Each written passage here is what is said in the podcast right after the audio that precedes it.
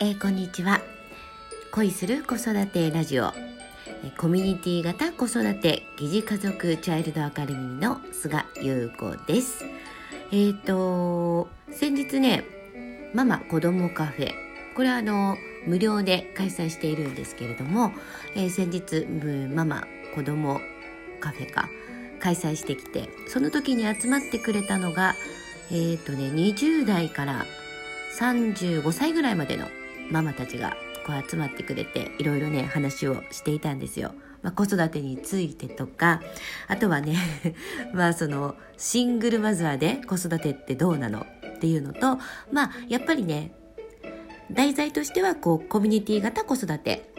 とにかく、えー、一人で悩まない一人で子育てをしないっていうのをテーマに話をしていたんだけれども、まあ、やっぱりねみんなその20代から35歳ぐらいまでのママたちが同じことを思っているのがとにかくその一人で子育てをしてしまうこと。であの情報がやっぱり多すぎてどれが正しいのかわからないっていうやっぱり答え探しをしちゃうんだよね。っていう話をねすごくしていたんですよ。であのー、よくまあ今インスタグラムとかさとにかくねそういう若い世代というか20代30代なんかは特にインスタグラムなんかは使うし見ることが多いと思うの。私もねインスタグラムは使ってないんだけど あんまり使ってないんだけれどもまあねあのお気に入りのこう美容家さんがいたりとかすると、まあ、フォローして、まあ、その方のインスタグラムとか見るのね。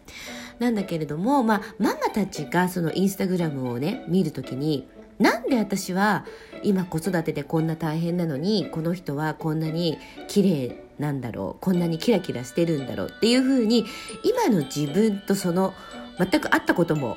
ないし、話したこともない、知らない人なのに、比べてしまって落ち込むママ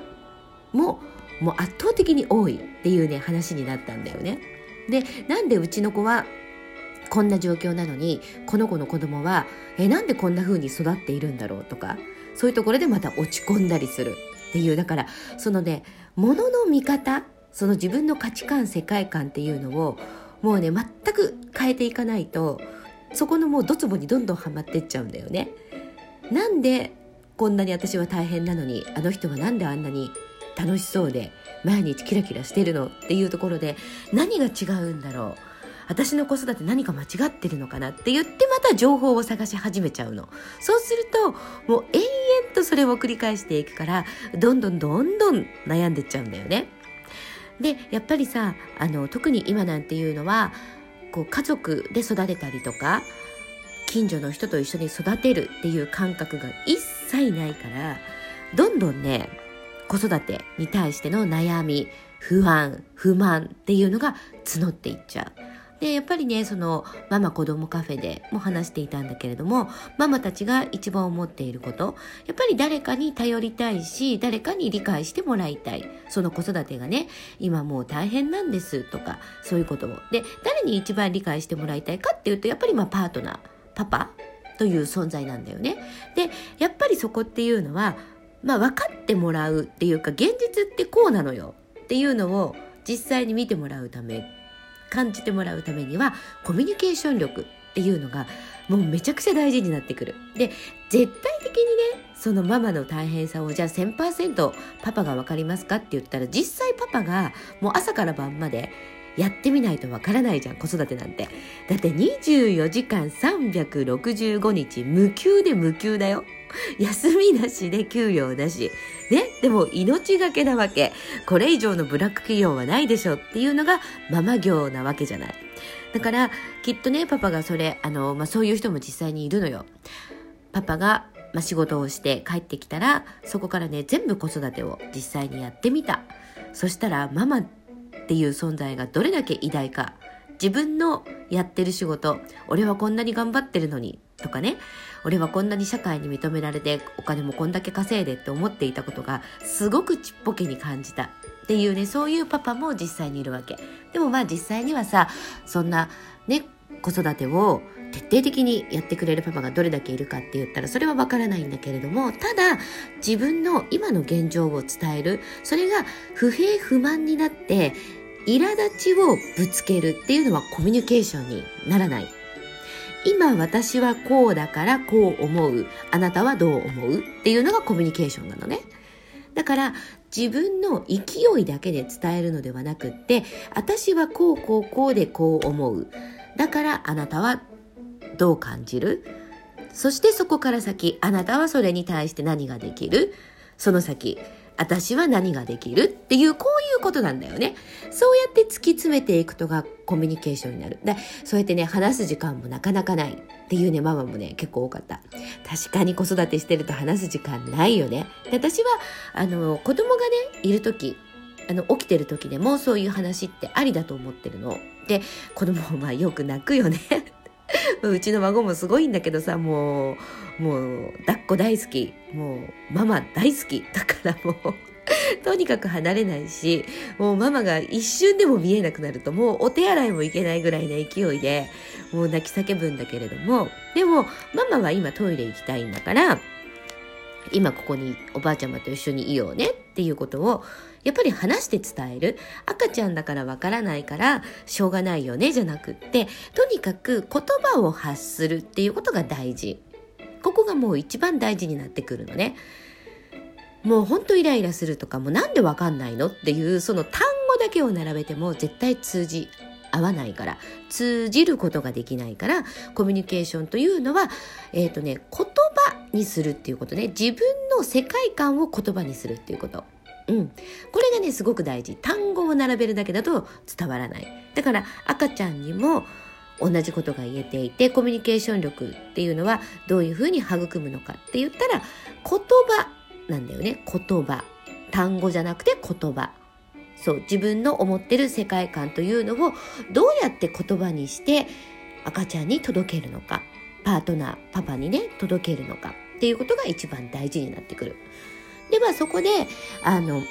一日で解決するものもあれば時間がかかるものもあると思う。でもこのコミュニケーションっていうものがなくなってしまったらそこには家族という形がどんどん薄れていくじゃない。家族とかっていうのは血のつながりはもちろんなんだけれども実際にパパとママは血のつながりがないわけでしょ？子供としか血のつながりがないわけでそういうさもう私からしてみたらもう男と女は宇宙人っていう感覚だからその宇宙人同士の営みで子供を育ててるわけよ。面白いよね。だから言葉っていうのがものすごく大事になってくる。単語では通じない。単語になるともうね宇宙語。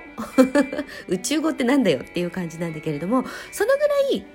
通じない言葉になってしまう。だから言葉の力っていうのはこれも子供にとってもそうだし相手にとってもそして自分にとっても大事でどんな言葉を使ってどんな言葉のシャワーを子供パートナー自分ね、自分の周りお友達とかも全部含めてどの言葉のシャワーを浴びせるのかっていうのだけでえ自分の感覚相手の感覚世界観価値観こういうものが全て変わっていくっていうことになるのね。でそこでコミュニケーション力を持ってもらいたいことでそのやっぱり誰かと比べてしまう。ね、例えばインスタグラムを見て、なんでこのママはこんなにキラキラして楽しそうなのっていう。ね。でも実際にそのママのライフスタイルっていうのは友達じゃない限りわからないわけじゃない。実際に画面上のその人であって、実際はものすごい、ね、もう抱っこマンで夜泣きガンガンでもうボロボロですよって言うんだけれども、でも、インスタグラムに映るときはいつも綺麗にキラキラさせている自分がいる。それでいいと思うのね、私は。だから実際に見えない世界のところで自分が悶々としてやきもきする必要は全くない。そこで悩むぐらいだったら、情報は取らない方がいい。私はもう子育てって、もうね、スキルとかマニュアルは一切必要ない。で、情報はもう絶対取らないでっていう風に言ってるのね。私が言ってる子育て論っていうのは、スキルとかマニュアルが一切ないわけ。そういうのじゃなくって、えっ、ー、とね、生き方。うん、生き方なんだよね。で、その人それぞれの生き方があるわけじゃない。で、その人それぞれの個性、魅力、っていうのがあるわけで、それをどうやって子育てに活かしていくのかっていうことを伝えている。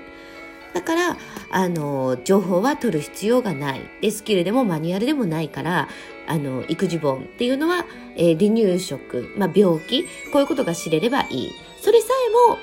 子供とママとの交流の中でしかわからないことっていうのが絶対にあるわけだから、その自分が子供とどういうコミュニケーションをとっているのかだけで全然変わってきてしまうから100%正しいものはどこにもない100%の正解は自分と子供でしか作っていくことができないっていうそういうことをお話ししてるんだよね。でもう絶対的にそういう自分の中で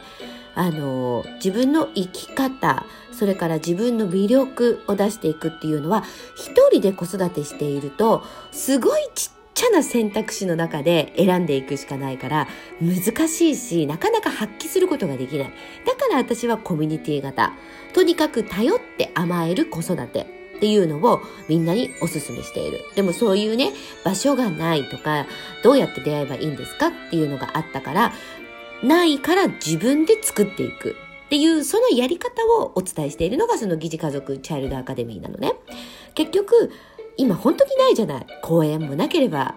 あとママ同士のコミュニケーションって言ったらちょっとまた違う、なんかママ友の悩みとかになっちゃう。っていう方もいるから。そうではない。自分の魅力をもうどこまでも開花していって。そうやって自分でコミュニティの場所を作っていく。作り方やり方の方法をお伝えしてるんだね。で自分がそれをやることによって子供っていうのは何かを教える必要がなくて、もうね、体感しかないわけ。よく今、あの、五感で子供を育てるっていうふうに言われてるんだけれども、それっていうのは自分が体験したこと、自分の感覚で掴むこと。これが最大級の、えもう最強無敵の天才子育てになるっていうことなんだよね。えということでね、え今日はね、こういうママ子供カフェでね、ちょっとお話ししたこと、まあ、コミュニケーション力とかそういうことをちょっとお話ししました。またね、えー、この恋する子育てラジオをお伝えしていきたいと思います。